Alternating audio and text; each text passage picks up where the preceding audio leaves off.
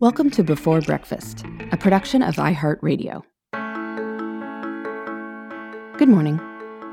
This is Laura. Welcome to the Before Breakfast podcast. Today's tip is to figure out what specifically makes an experience good for you and the others who are participating. That way, you can be sure to build those features into the experience every time. There are certain activities we do solely because they are supposed to be fun. If we have planned a Saturday at an amusement park, it's easy to assume that everyone will enjoy the day. But not everyone enjoys the exact same things the most. And the presence or absence of those things can change someone's experience of the day a lot. So it's worth asking a few questions to find out what, specifically, will make everyone feel like the amusement park trip was a success. Is it riding a roller coaster that goes upside down? Eating a funnel cake? Getting to ride on dad's shoulders? Buying even the smallest trinket at the gift shop? A quick question on the car ride what is everyone looking forward to? can help you make sure that everyone's vision of the day comes to pass. The reason to do this is that we might not actually know what people are most looking forward to.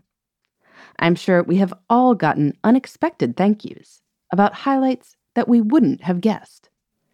Maybe an older relative who comes to visit thanks you as she leaves for letting her assist the kids with their bedtime routine. You thought she was helping you, and she was.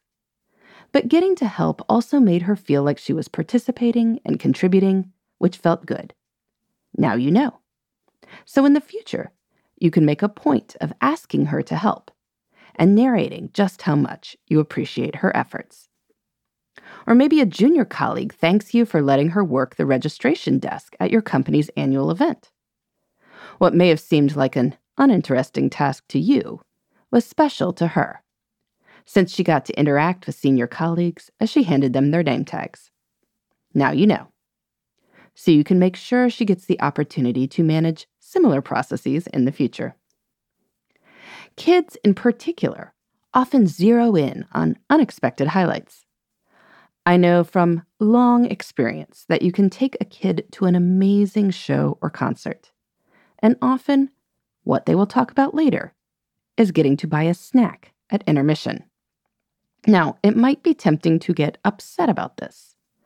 Are you really paying hundreds of dollars for the opportunity to buy a water and M&Ms that you could have bought for $4 at a drugstore? But a better approach is to realize that you can make a special day even more special by giving the kids some cash to hit the refreshment stand. In fact, once you know what really excites the kids, you could decide to get slightly cheaper tickets and be even more generous on the concession front. Your goal is a good experience.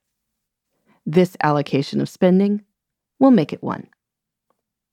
And pay attention to what makes experiences good for you, too. When our family vacations at the beach, I want to get in at least a few runs with a view of the ocean. I dearly love my two year old. But when I go out for an evening of adult fun, what makes it even better is when I come home late enough that I don't have to be the one doing the bedtime routine. I do that routine approximately 320 nights a year. That extra little break is the cherry on the sundae.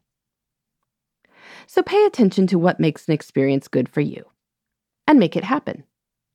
And ask other people what they are most looking forward to as well, or their favorite parts of when you did the experience in the past. When we know what people value, we can make sure it happens and maybe not obsess over what doesn't really move the needle. In the meantime, this is Laura. Thanks for listening. And here's to making the most of our time.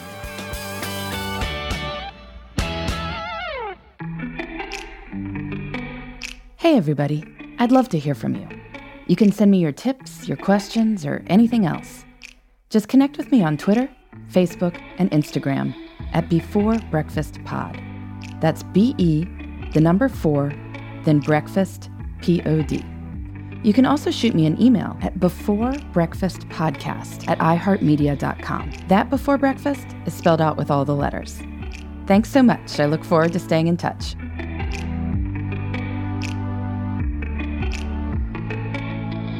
Before Breakfast is a production of iHeartRadio. For more podcasts from iHeartRadio, visit the iHeartRadio app, Apple Podcasts, or wherever you listen to your favorite shows.